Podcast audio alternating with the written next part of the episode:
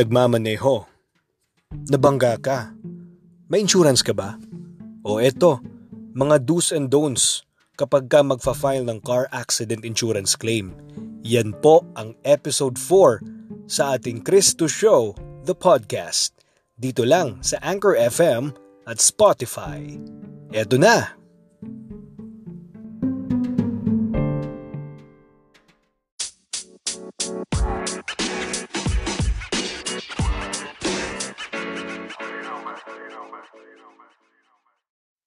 Hi there! This is the episode four of our uh, podcast, Cristo Show, C T S, the podcast. Yan! Of course, uh, Cristo here, still uh, clamoring for uh, everyone's, uh, ano ba tawag nito? Um, uh, what do you say? What, what do you call with this one? Still clamoring for, for... or hunger for having an information uh, regarding on our latest and of course still continuation sa ating uh, uh, motor car uh, non-life insurance claims process. Of course, as you may hear on the uh, teaser po natin, bali intro na po natin for the episode four, uh, eto po ang mga do's and don'ts for filing a car accident insurance claim. Normally, yung Philippine setting natin yung i-discuss ko po because abroad or from other countries, iba-iba din po yung nagiging uh, uh, procedures kapag ikaw ay nakaranas ng isang car accident in any form of uh, car accident. So, Uh, this is just a bit of information, just a generic or general information for everybody na kapag ka ikaw ay may sasakyan at kinunan mo naman ng insurance, pinacovered mo ng insurance yung sasakyan mo, in most cases, comprehensive po yan, especially pag brand new or if kahit hindi na brand new uh, or three years and above the unit, ito po ang mga uh, do's and don'ts ng gagawin, no? Kapag ka ikaw ay nakaranas ng isang car accident. On the past couple of episodes, we've we've already talked with regards to the insurance ethics and insurance uh, coverage, different insurance coverage under the comprehensive policy. Yung Philippine setting lang po yung pinag-uusapan natin kasi para po mas makarelate yung nakakaraming Filipinos, not just here but abroad, of course. Kasi may mga, I'm pretty sure, yung mga uh, uh, Filipinos natin abroad, they're investing, they're investing the time, effort, and energy there. And of course, they're investing, of course, here in the Philippines, yung pagpapadala nilang pera sa kanilang loved ones. Of course, naka-invest na din yan at nakapundar na din yan ng mga properties. And one of that is yung mga vehicles, diba? Oh. And of course, yung mga normal Filipinos natin na may mga sasakyan. So, um... again, just like what I said or what I've said, yung past couple of past couple three episodes, I think, no, um, na-discuss mo natin dun yung yung different uh, coverages, yung own damage, property damage, yung uh, bodily injury, personal accident, acts of nature coverage, yung T P L or C T P L, okay, or yung uh, bodily injury death or T P L death, whatever is that. So, na-discuss na po natin yan. At least you have a tidbits of information kung ano-ano po yung mga nature of coverages na yan under the comprehensive policy. So, ayun, nagmamaneho si Juan de la Cruz again. Lagi nating i- ano eh, gagawing example si Juan de la Cruz. Philippine setting to. Pag sa U S to nangyari, ang tao nito, Joe. Average Joe, di ba? Yung average Joe, average American. Dito si Juan de la Cruz, average Juan de la Cruz. Uh, by the way, it is Friday now in the Philippines. Friday, October twenty-third, twenty twenty.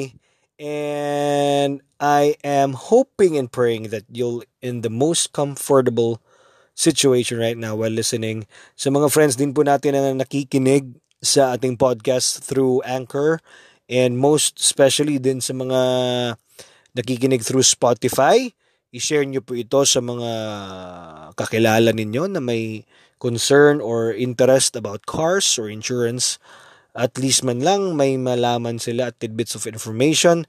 Again, kasi nga po, ang non-life insurance, especially motor cars, ito po yung hindi masyadong known sa so well average, so well um or tawag natin dito. Ito po yung ano eh, uh, kumbaga hindi masyadong uh, maraming nakakaalam, no? In terms of the well-known uh, mainstream knowledge ng isang average Joe or average Juan de la Cruz. Kaya nga po dinadissect natin, although not thoroughly, but uh, at least you'll get into the, not just the rock bottom sa ano idea, no? At least, kung sa Bisaya pa, at least nakasbaybay. Makuha mo lang yung impor- importance of having an insurance of your car or any of your car, eh, ox na yun. Okay? So yun, nagmamaneo si Juan de la Cruz, um, mga best friend. I will call you best friend. So all of you are my best friend. Ladies and gentlemen, yung napaka-formal naman eh. Oh. Eh, yun, nagmamaneo si Juan de la Cruz. Uh, and then, uh, suddenly may nangyaring isang car accident. It's either Juan hit a another car, it's either Juan hit a pedestrian, or it's either Juan hit a property. It could be an electric post, it could be a sari-sari store, or it could be anything.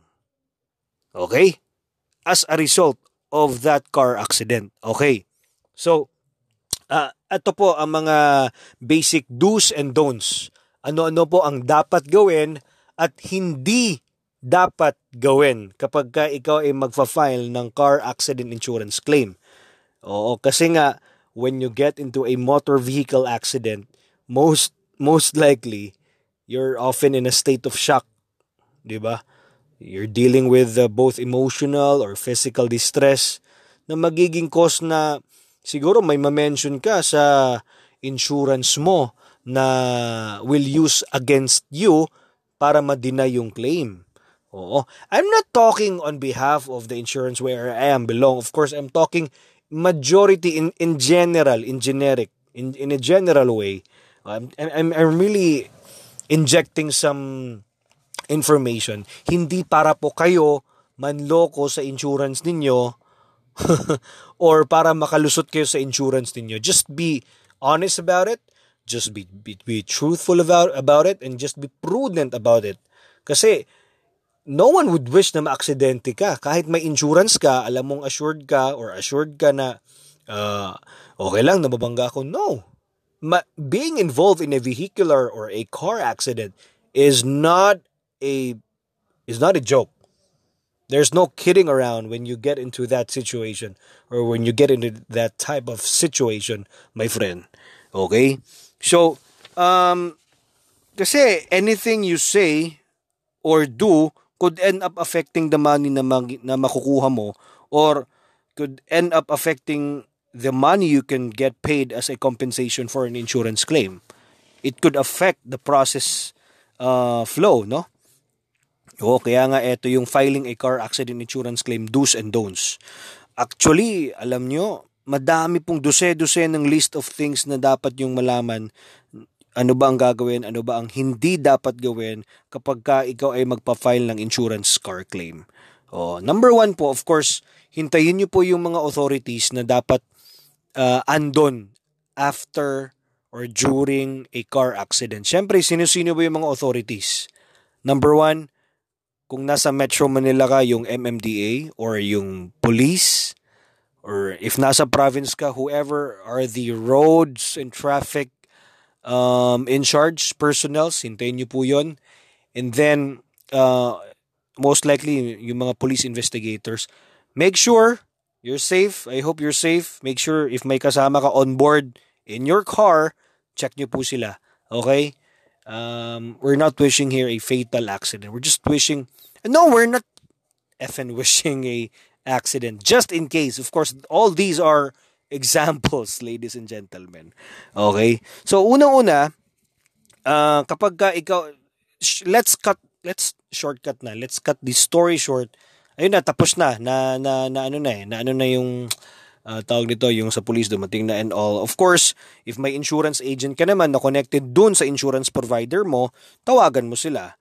So, uh, um, after that, i- let, let your agent be informed na, uh, yeah, uh, I, I, I, I, I you know, uh, I, I suffered a siguro minor bodily injury and I'm involved in a car accident just now. So, ano ba gagawin? So, most likely, they will inform the insurance, your insurance provider, and uh, after that, uh, bibigyan ka ng instructions. Yun ang dapat mong gawin. Yung mga number one do's na gagawin mo. Number, uh, I mean, n- number one do's na gagawin mo. Doon naman tayo sa don't. Ano ba ang, dap- ano ba ang hindi mo dapat gawin? Huwag po kayo dire-diretsyong mag-a-admit ng fault. Normally, there will be an argument with that against the uh, against the uh, other um, driver of the third-party vehicle. There will be an argument with that, especially if hindi naman kayo ganun ka-injured. No? You'll, you'll be able to walk and talk. Of course, after that, you'll have an argument, an effing argument. Ikaw kasi, ikaw yung sumingit eh, ikaw yung hindi nag-signal light eh, ikaw yung nag-cut eh, yung mga ganun-ganun, ikaw yung nag-cross eh.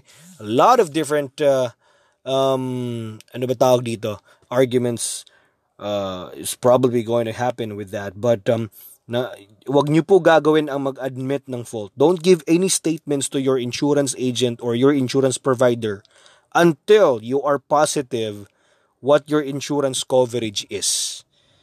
Oh, ano, oh, di ba? Kasi, alam nyo po, number one, pinaka-basic po na tinitingnan ng isang insurance provider, especially dun sa claims department, ano ba ang coverage na naka-stipulate dun sa policy? Uh, always go back to the policy, per se.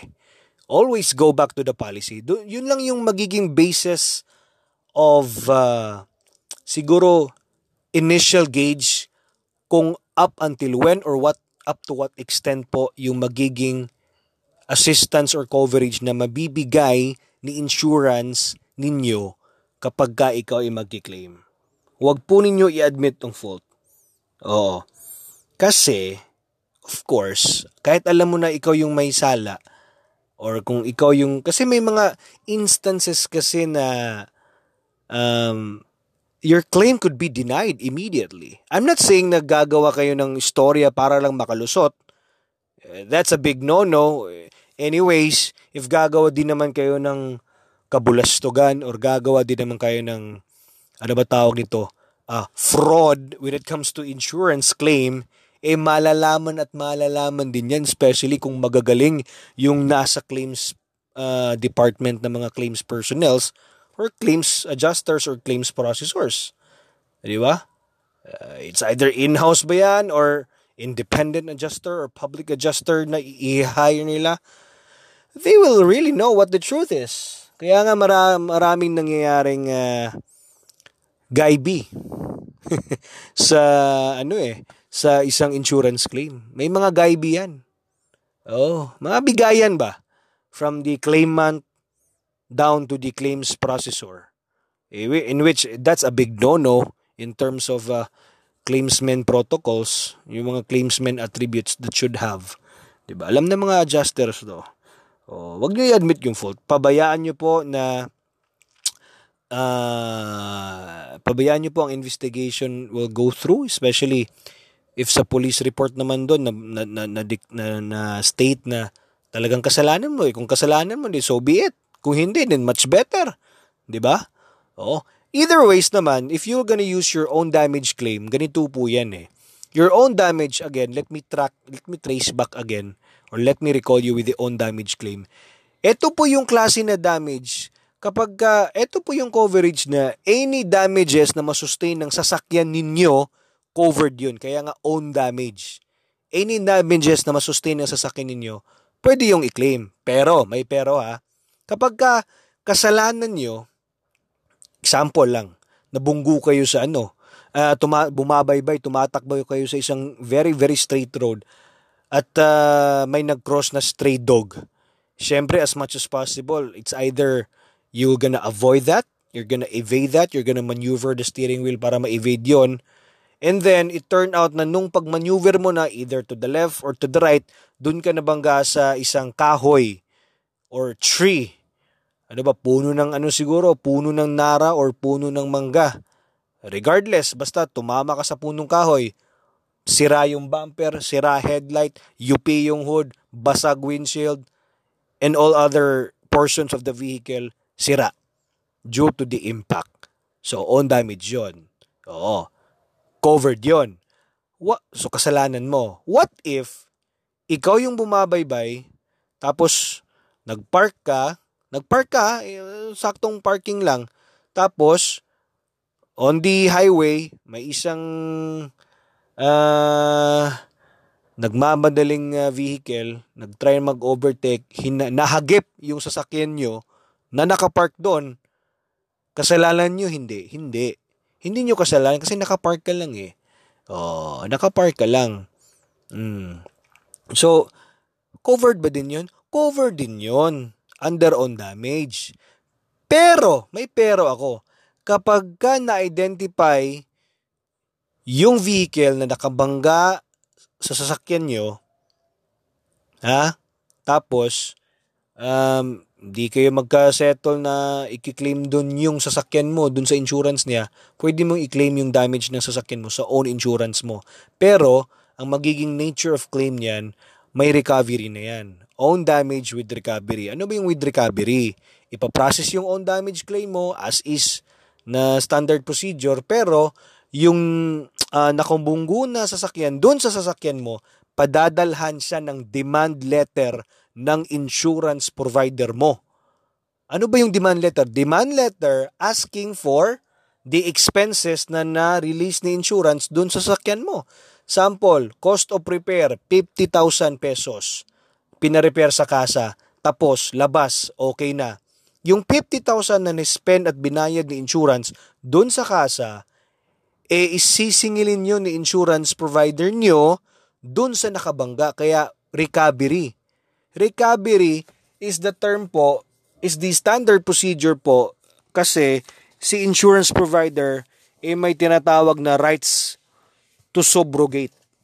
Ano ba yung rights to subrogate? Ito, in a very colloquial or very uh, simple terms, ito po yung ano, pagkokolek kung ano yung due ng insurance, pagkokolek sa dapat i-collect. Kasi number one, Uh, unang-una tinitingnan ng insurance claims processor, sino ba makasala? Sino ba ang may sala?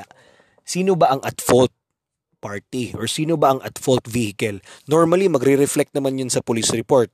Pero there are police report na napakahanging. Hindi nila binibigyang diin, especially yung walang hiyang police investigator na hindi marunong mag-ano, mag-dictate kung sino yung may kasalanan doon. Nag-investigator pa siya. May, may mga ganong cases eh. Kaya nga bilib na bilib ako dun sa police kapag ka eksakto at perfect yung pagka-identify nung kasa, sino may sala eh. Physical damages don't lie. Hindi magsisinungaling ang physical damages. Ladies and gentlemen, di ba? Oo. Kapag ka na-identify dun sa police report yung uh, sino yung may sala, eh again, padadalhan ng insurance provider niyo ng demand letter yung nakabangga.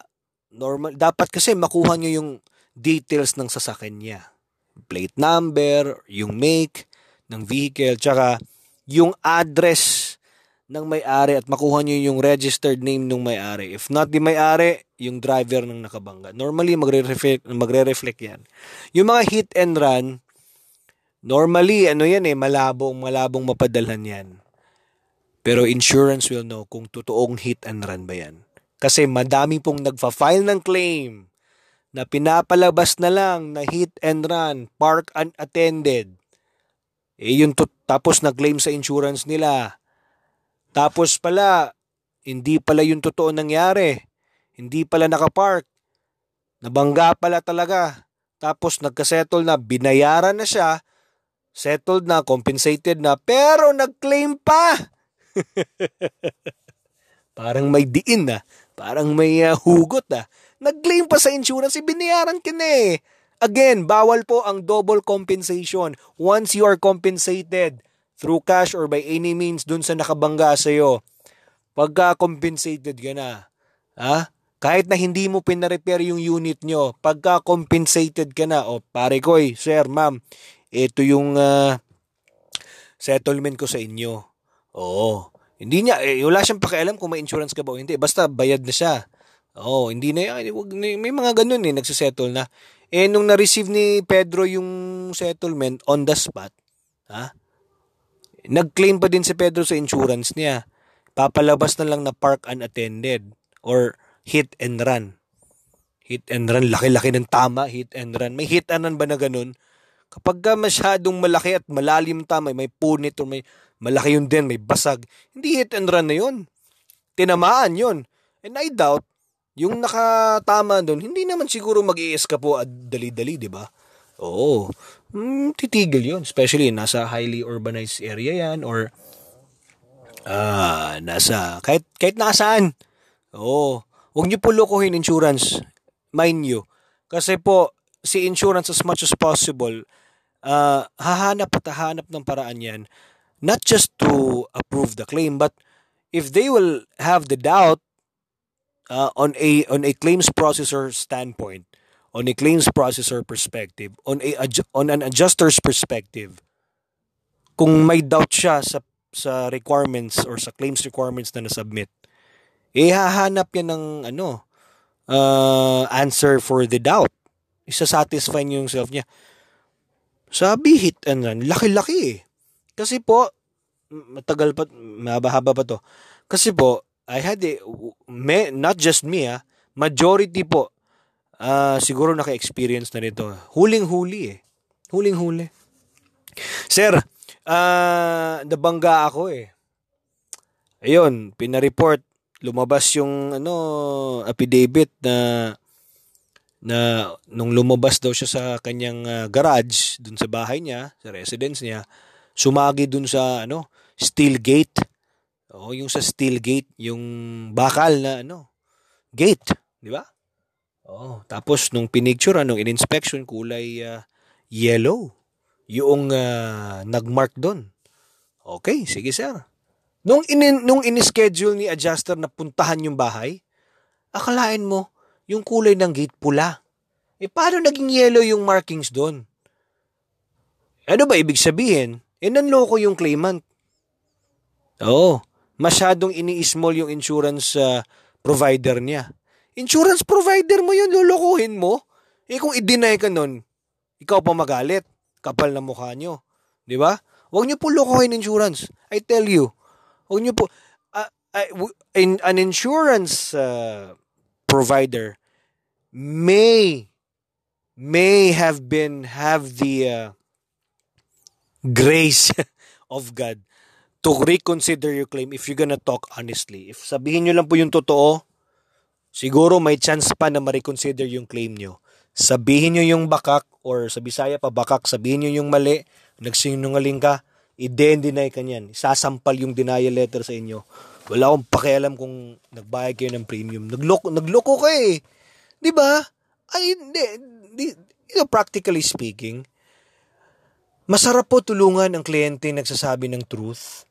And uh, sabi ko nga kanina, don't admit your fault, di ba? Parang nagko-contradict na. Pero in terms of claims processes, uh, what I'm trying to say is, kapag ka may resulta na ba, may investigation na, huwag nyo na pong lukuhin. Hahaba. Isa din yun sa, ano eh, isa din yun sa makakapagpahaba ng claims process. Yung claims processing, yung time frame or timetable ng pag-approve ng claim. Isa yun. Kasi yung adjuster mismo, nag, may doubt eh. Oo. Hahanap at hahanap yun ng solusyon para ma-satisfy or ma-supply yung mga questions niya dun sa document na sinubmit ninyo. May doubt siya eh. Di ba? Oh, oh, yun lang po. Oh, kaya nga pag ganun, sa, ang layo ng inabot natin, ha, O D with recovery lang, eh padadalhan po ng recovery de- demand letter yung nakabangga. Ha, padadalhan ng demand letter asking for the uh, expenses na na-spent ni insurance provider ninyo. Oo. Pagka ma-receive ni bumping party yan, nung nakabangga sa inyo, no? Eh, bibig, usually, binibigyan siya ng ten days to settle the obligation eh. Kapag hindi, iaakit yan sa, ano na, sa formal court. yung mga ganun. No? Ang dami na, ang dami ding, ang dami, on my experience, ang dami na ring naging ano namin, recovery, no? Ah, uh, ano yun, malaking points yun sa insurance. Kasi, kumbaga, justice had been served in a rightful manner. Oo, oo, ganun yun. So, that's the own damage with recovery. So, uh, next is, ano bang gagawin kapag ka ikaw ay na-involve sa isang car accident? Of course, you have the ability now to take pictures. Use your cell phone, di ba? Oh, eh, dapat i-determine nyo muna na everyone on board is, is safe. And then after that, aside, don't just rely on the photos or pictures being captured or being taken by the, uh, excuse me, yung mga police officers or any traffic uh, police investigators or traffic personnel. Of course, you yourself, take several pictures of the actual car accident scene. At saka yung mga damage to your vehicle. At saka damage dun sa, kung may involvement other vehicle, gamitin, uh, picturean nyo din. O, iba-ibang ano, yung front, yung back, yung left, yung rear.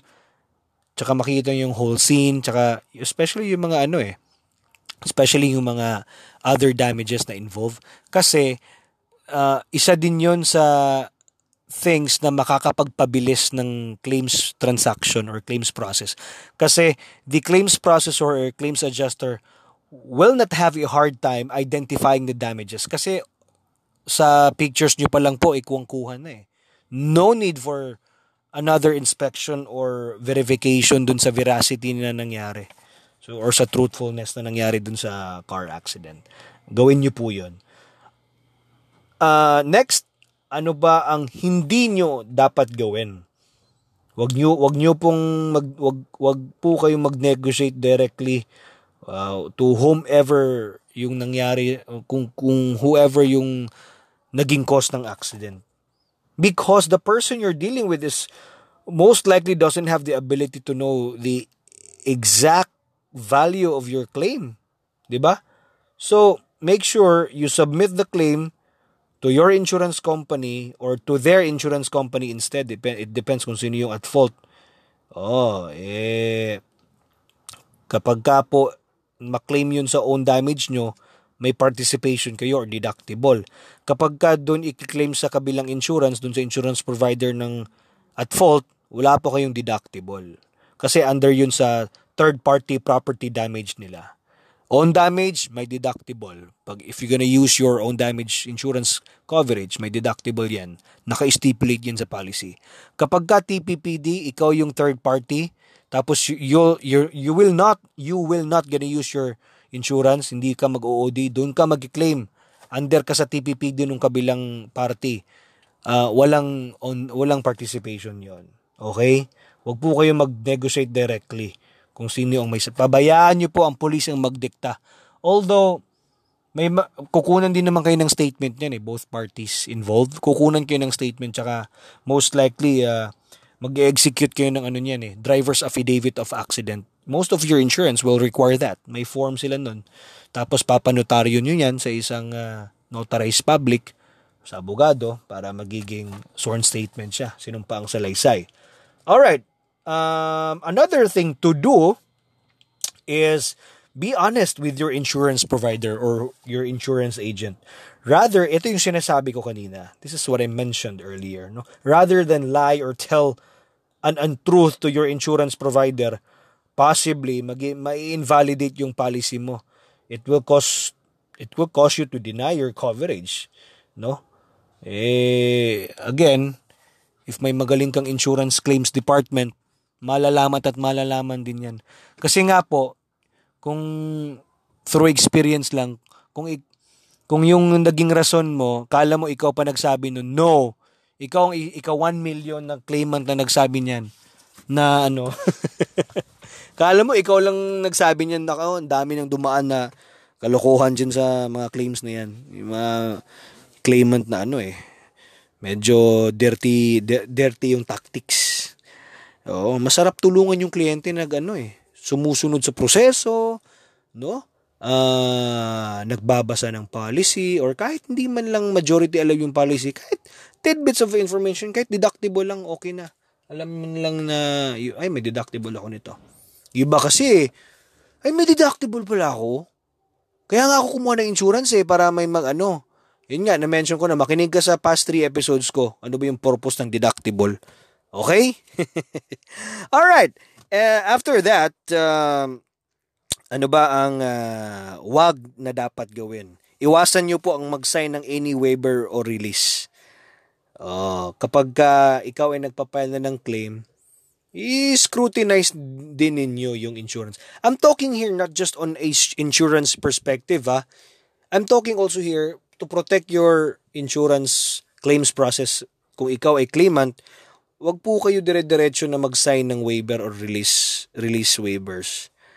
Uh, you'll eventually have to sign things kung may settlement na, but make sure you have sought siguro two, one or two opinions from any persons na may alam doon, or sa legal, if may legal counsel kayo na may alam sa insurance motor car claim, na malaman everything what what what should be done or what or what must be done. For instance, you might remember more things that were destroyed in the accident, like expensive na mga things na na-onboard dun sa sasakyan mo, or mga lost jewelries, yung mga ganun.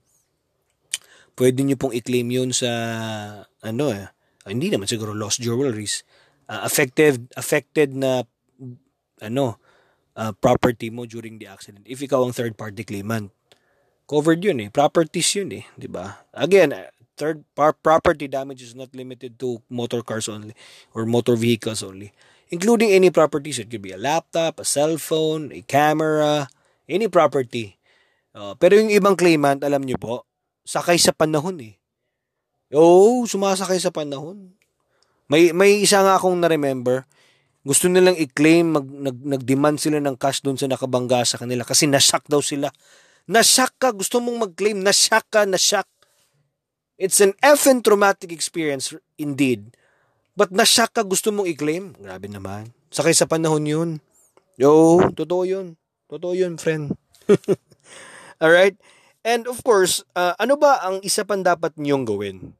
Okay, as much as possible, keep all notes and yung mga resibo na na gather ninyo during during your, you know, the vehicular accident. And as much as possible, dapat mag-keep kayo ng ano eh, yung uh, kung may sinettle man or may pinasign man or may initial uh, agreement man or partial agreement na binigay sa inyo, i-keep nyo yun because that will form part of the uh, supplementary requirements dun sa magiging insurance claim nyo. Okay? O, yung mga ganun. Oo. And, eto, wag nyo po gawin ito. Wag po kayong immediately na mag, uh, na tatanggap ng mga settlement. Kasi, hindi siya ano ah, any insurance company wants to pay out as little as possible. I'm not saying na hindi talaga sila magbabayad, but of course, favorable yun sa insurance provider na the lesser they, they can pay you out, much better. Mas malaki savings ng insurance. Because that's the truth. Diba? Basta reasonable yung pinay or binayad dun sa inyo. It's, that's, that's okay. Ilugi na naman yung insurance kapag ka sobra-sobra yung binayad din. Sobra-sobra din naman yung sinetol niya ng insurance ninyo. Ilugi din naman. Hindi naman charity yung insurance. Uh, I tell you, no? Mind nyo, hindi charity yung insurance. What is due, ibigay natin. Oh. Ganun lang. Ganun lang po. Oo. Uh, huwag po kayo dire-diretso mag-accept ng M M D A. I-scrutinize nyo po yung claims process. Scrutinize, what I'm trying to say is, wag, hindi naman in a negative way, no, or in a back-off na pamamaraan. Scrutinize meaning, intindihin nyo po yung naging process ng insurance ninyo. If you're tired of doing that or if you're bored of doing that, again, it will be beneficial po sa inyo. Bakit ka mo? Eh, alam mo na eh kung paano magiging claims process eh. Beneficial yun sa'yo. Kapag ka, sort of nag-study ka dun sa ano mo, pinag-aralan mo yung nagiging process mo. Para naman sa next accident, simba ko palayo, kung subisaya pa, hindi naman natin uh, wini-wish na may mangyaring again na accident. At least you'll have the idea, heads up ka na kung ano mangyari. Okay? So, eto pa. Ah... Uh, Ano ba ang dapat nyong gawin? O, kung kapag ka may car accident. Get contact information sa lahat ng mga posibleng maging witness. Oh, eh, kasi isa din yun sa makakatulong dun sa investigation ng police investigator or dun sa traffic police investigator if may case na mag-escalate. Oo. Bi- pero, ito sasabihin ko. Ito, prangka-prangka lang na ano ha, pagka ano, may mga witness kasi na pumapayag na lang na maging witness kasi may guy B. Oh, nabigyan, nabigyan ng ano nung party na in uh, involved na siya naman talaga yung may sala pero gusto niyang baligtarin yung mga pangyayari dun sa police statement. Kaya pumayag siyang naging witness kasi may guy B eh. Guy B Concepcion, may bigay, may bigay, binigyan. Oh, naging naging ano na, naging pipe, bulag at bingi. Kasi natapalan na ng yar uh, Rapi. Oh, pera. Natapalan na ng Rapi eh. Oh, ingat-ingat po. Kasi pag umakyat din sa korte, kapag ka ikaw i-witness, at alam mo namang hindi yun talaga ang totoong nangyari dun sa aksidente, ingat-ingat po kayo ha kung ikaw mag-witness ka, ikaw na nakikinig ngayon. Kapag ka umakyat sa korte to, alam mo, especially if hindi, wala ka pang experience sa court, naku, yung mga court proceedings na yan, ikaw cross-examine ka. Oh, I hope you will survive. Kung i-cross-examine ka ng ano, ng uh, abogado. I hope and pray na mag-survive kayo po pag i-cross-examine. Especially pag alam mong mali ang pinapanigan nyo po. Oh, wag nyo po ipagpalit sa kahit anong pera, panandaliang pera, panandaliang ginhawa, ang inyong magiging siguro agony in the near future kapag ka ikaw po as a witness pumanig dun sa um, maling ano maling party sa nangyaring vehicular accident or car accident. Ikaw cross-examine ka, I hope you will survive. Doon malalaman kung nagsasalita ka ng totoo o you're just telling f- lies. Sworn statement yan, sinumpa ang salaysay yan. Pag na-prove yun na ano, nako, sasampahan ka ng perjury. Perjury po ang magiging kaso niyan. Perjury eh. Hindi naman common nag-sworn statement ka, may sinumpa ang salaysay ka or affidavit ka, yun na yung totoo talaga. Oo. Kapag uh, na-prove ng court na mali ka, nako, korte ang makakapagsabi. Perjury ang kaso niyo, good luck. O, kaya nga po, ingat-ingat po sa maging witness ha.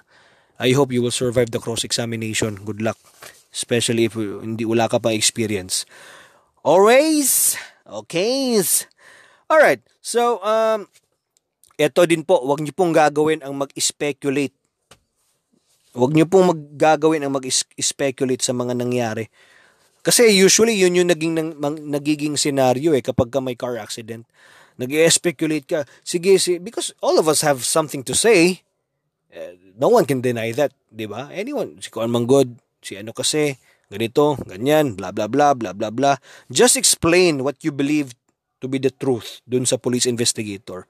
Huwag ka na mag-offer ng mga information sa police na or sa insurance company or sa insurance agent mo uh, na hindi naman kasali dun sa aksidente, na hindi naman relevant dun sa nangyari. Huwag ka na. Huwag ka na mag-ganun. Uh, don't get on your emotions. Okay? Sige, as a claimant. And, ito, ano ba ang, again, isa pa na dapat nyo pong gawin kapag ka magpa-file ng car insurance claim. Intindihin nyo po kung ano yung insurance coverage nyo. Just take just a little time to to understand at pag-aralan nyo po yung policy niyo. Huwag po kayong mag-alala. Itanong nyo po, huwag kayong mag-alala kung hindi nyo alam. Itanong nyo po sa insurance agent ninyo. Good thing kung may well-versed insurance agent kayo at hindi commission lang ang tuyo, tumungtinguha kung sa Bisaya pa. Good thing kung may good and prudent insurance agent kayo na nagba-back up every time may pinapa-insured kayo, every time na may claim kayo. Good thing kung may ganun kayong insurance agent. Scrutinize nyo din yung mga insurance personnels or insurance agent nyo um, para beneficial both. No? Uh, wag lang kayo kumuha dun sa magaling mag-ano, sales stock. Dapat din, not just dun sa... Kasi may mga commission yung mga, yung mga, yung mga yan eh. Insurance agent, may mga commission yan, kala nyo wala.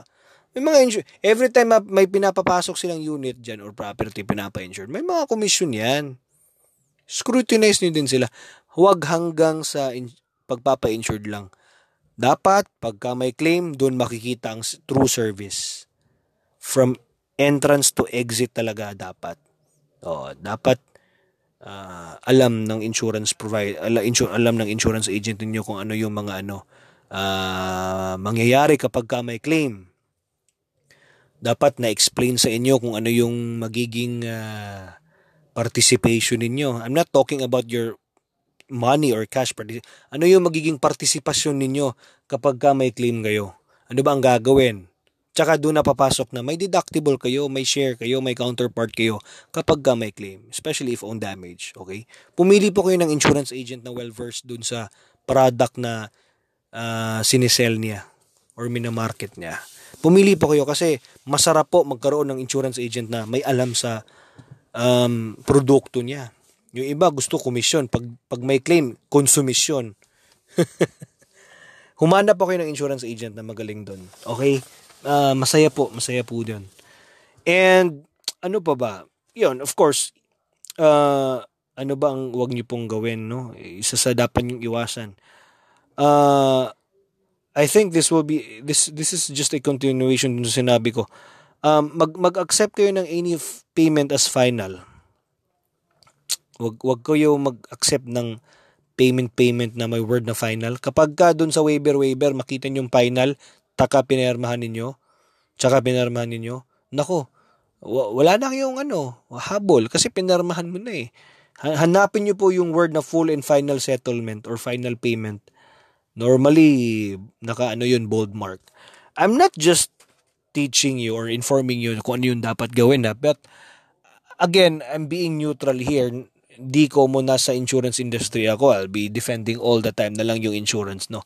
As a claimant itself, as I'm putting myself here as a claimant also, is screwed again, maging ano kayo, maging keen observant kayo.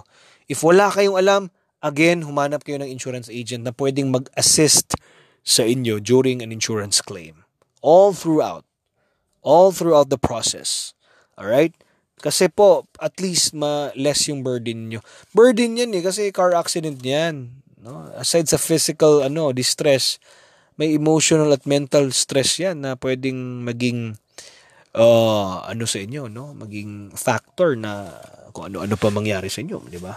Oh, so of course, uh, again, get advice from any insurance personnels. Kung may well-versed or may well well-educated kayo na insurance agent, that will be much better. That will be much um uh, that will be uh, much beneficial po sa inyo. Okay? Kasi nga po, uh, maganda at magaling na insurance agent is a blessing sa isang claimant. Kasi from the onset, nung pagpa-insured mo pa lang, dinisclose na sa inyo, nilatag na sa inyo kung ano yung magiging uh, claims procedure, at saka ano-ano yung mga coverages na uh, pina-cover up ninyo. No, for for for for the claim, and during the claim, I don't know, not just for the claim, but during the issuance of the policy. Okay, so yun. All right, so the, I think that's one of. I'm not really going into deep or thorough na do's and don'ts, but those or these are the few things that you should know. Na ano ba ang dapat gawin at ano ang hindi dapat gawin. Okay? Tsaka wag din po kayo mag-rely sa insurance provider nyo lang na sila na lahat sila. Na. I think um, for me, no, um, uh, just cooperate with your insurance provider. That's the bottom line right there. Don't just rely, eh, hindi, may insurance agent ako. Good thing kung may ganun. Pero I think, no, on a personal note, gusto ko rin malaman eh. Kung ano nangyayari dun sa underground, dun sa ground. Alam, at least alam mo. Kasi kasi naman yung iba, especially yung mga yung mga rich people eh hindi naman mag-aano ng they, they will not you know you know waste their time in listening to these uh, boring uh, you know terms and conditions, blah blah blah blah blah blah, Madami po akong na, ano, na encounter na ganung mga kliyente. From the very rich and from the very poor na claimant na encounter ko na po. From the most very humble and very arrogant na claimant, I've encountered na din po. Uh, di ba? Ganun yun. Ganun yun. Best friend. Okay.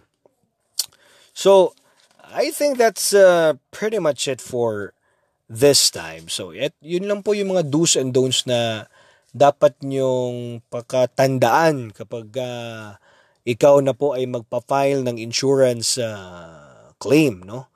Oo, wag po kayong, ano, wag po kayong magre-rely lang sa kung ano yung ibigay na insurance niyo, eh, yun na. Eh, paano kung binigay sa inyo, half of the dapat pala na due sa inyo, eh, lugi ka, di ba? Oh, i-scrutinize yun. Kasi may mga insurance provider din na as much as possible, wag, hindi malaki yung mabayad nila. Mas ma- beneficial yun sa kanila eh. I-scrutinize yun yan. Wag po kayong magpaloko din sa insurance provider ninyo. Kaya nga, I, I, I, I told you earlier na mag-ano kayo, i-scrutinize nyo.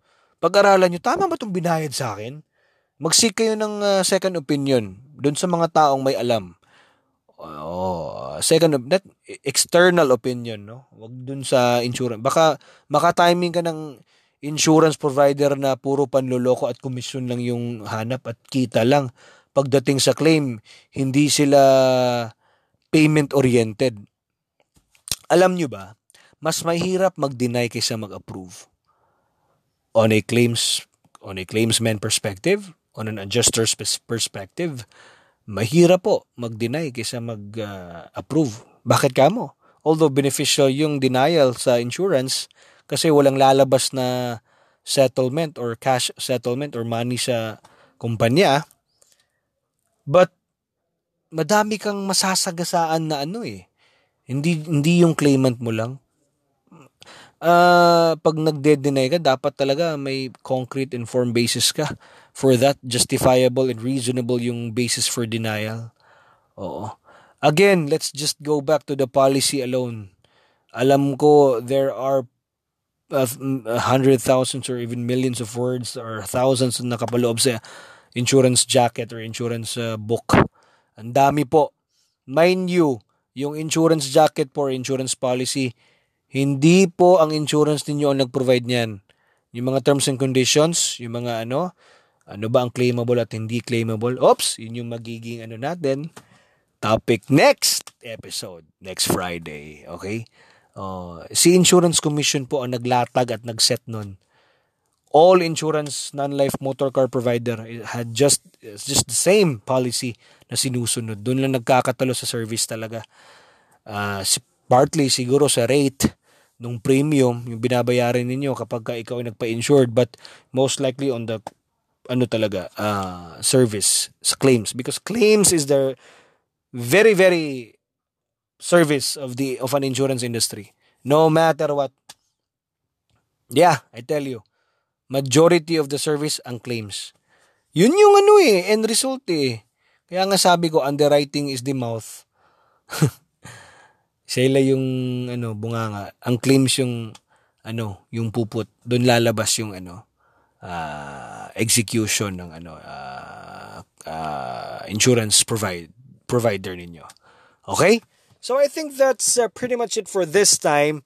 I hope you had uh, another information na nagather kahit konti lang po. Although I'm pretty sure majority sa inyo hindi directly na digest yung mga sinasabi ko, kasi may na-mention ako ano eh, uh, yung mga siguro yung mga terms, kaya as much as possible ay kino-convert ko yan eh, na mas maging ano siya, mas maging in, mga simple terms lang. Minsan tinatagalog ko, minsan binibisaya ko kung hindi ko kaya magtagalog straight. Okay? And anyway, uh, siya nga pala no, before I'll end this um, podcast, shout out to uh, Sir Joseph of uh, Paint Boss Auto Restoration Center. Uh, Paint Boss po, isa din to sa mga ano, especially yung mga taga Cagayan de Oro po natin on the west and on the east side. Uh, isa din to sa mga ano eh, magaling at mabilis at prudent magtrabaho na shop. J G C, tama ba Boss Joseph? Uh, always yung nakisubaybay sa ano natin eh, podcast. This is the episode four, by the way, Sir Joseph. Uh, punta po kayo kung may mga ano kayo, kung gusto nyong uh, not just any car accident or body repairs or painting or any, basta gusto nilang pagandahin sa sakyan ninyo, may mga ipaparepair kayo or any collision, body collision, body painting sa sasakyan ninyo, punta kayo sa Paint Boss. Yan, J G C Uh, Paint Boss and Auto Restoration. They're located at Zone three Upper Bulwa, Cagayan de Oro City. National Highway lang po 'yan. If uh, they're they're they're ano, na, napagitnaan po sila ng ano, ano mga landmarks, yung Honda Dealer Motorcycle. Tsaka uh, B D O. Yan. Uh, in between sila doon. Bulwa National Highway, Paint Boss.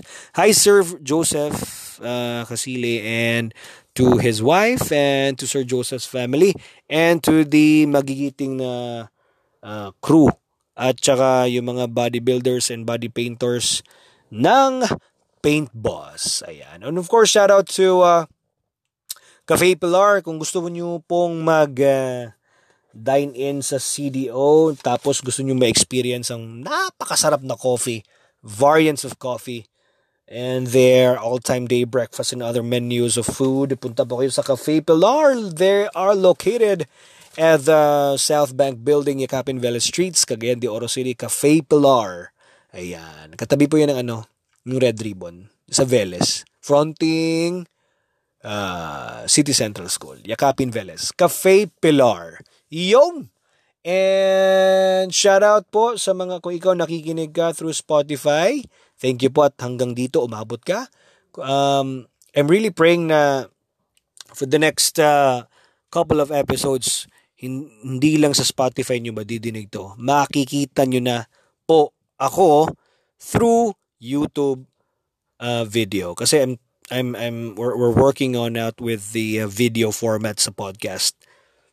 Medyo lacking pa tayo ng resources for that, uh, but um yeah, we'll we'll we'll, we'll get there. We'll get there. I'm, I'm I'm positive enough that we'll have the right amount of resources for that. You know, the right equipments and the right uh, gadgets, and of course, not just all the gadgets, but the content itself. Dito sa podcast na to, uh, at saka of course, pag YouTube, mas marami na pong makakaano, makaka-witness at makaka-view. And of course, I'll be launching soon my uh, uh, Facebook uh, fan page. Uh, Cristo Show, C T S, the podcast. Of course, hosted by yours truly, Cristo. You may call me Paring Coco, Chris Meister, whatever. So, uh, I think that's pretty much it for this time. I'm hoping and praying that you're in tip-top shape to now, uh, till now, no? Ano ba, gabi ka ba nakikinig? Hapon, umaga, or kadlawon, sa Bisaya ba? Dawn, tama ba? Oo. Uh, we are, umuulan ba, umaaraw, or malamig, mainit. I'm really hoping and praying that you'll stay safe. Again, COVID threat is still there, still here. And just, uh, again, i-obey po natin yung mga protocols na sinet ng government and authorities natin. Wear face mask, wear face shield pag nasa public po tayo. Always po maghugas ng kamay. Uh, mag-disinfect sa ating mga things and stuff, mag-disinfect sa inyong cars, mag-disinfect sa inyong bahay, mag-disinfect sa inyong mga offices and sa inyong mga businesses. Okay, and always uh, uh, observe social distancing. Be social distant po, huwag po tayong magdikit-dikit. And para po, let's be responsible enough as ikaw, as ikaw po na ano, again, I really pray, I'm really praying and hoping na this will this will have this will come to an end. Okay, this will come to an end, obviously. All right, all right. So I think that's pretty much it this time. So uh, I'm out of here and take care. God bless and have a good day.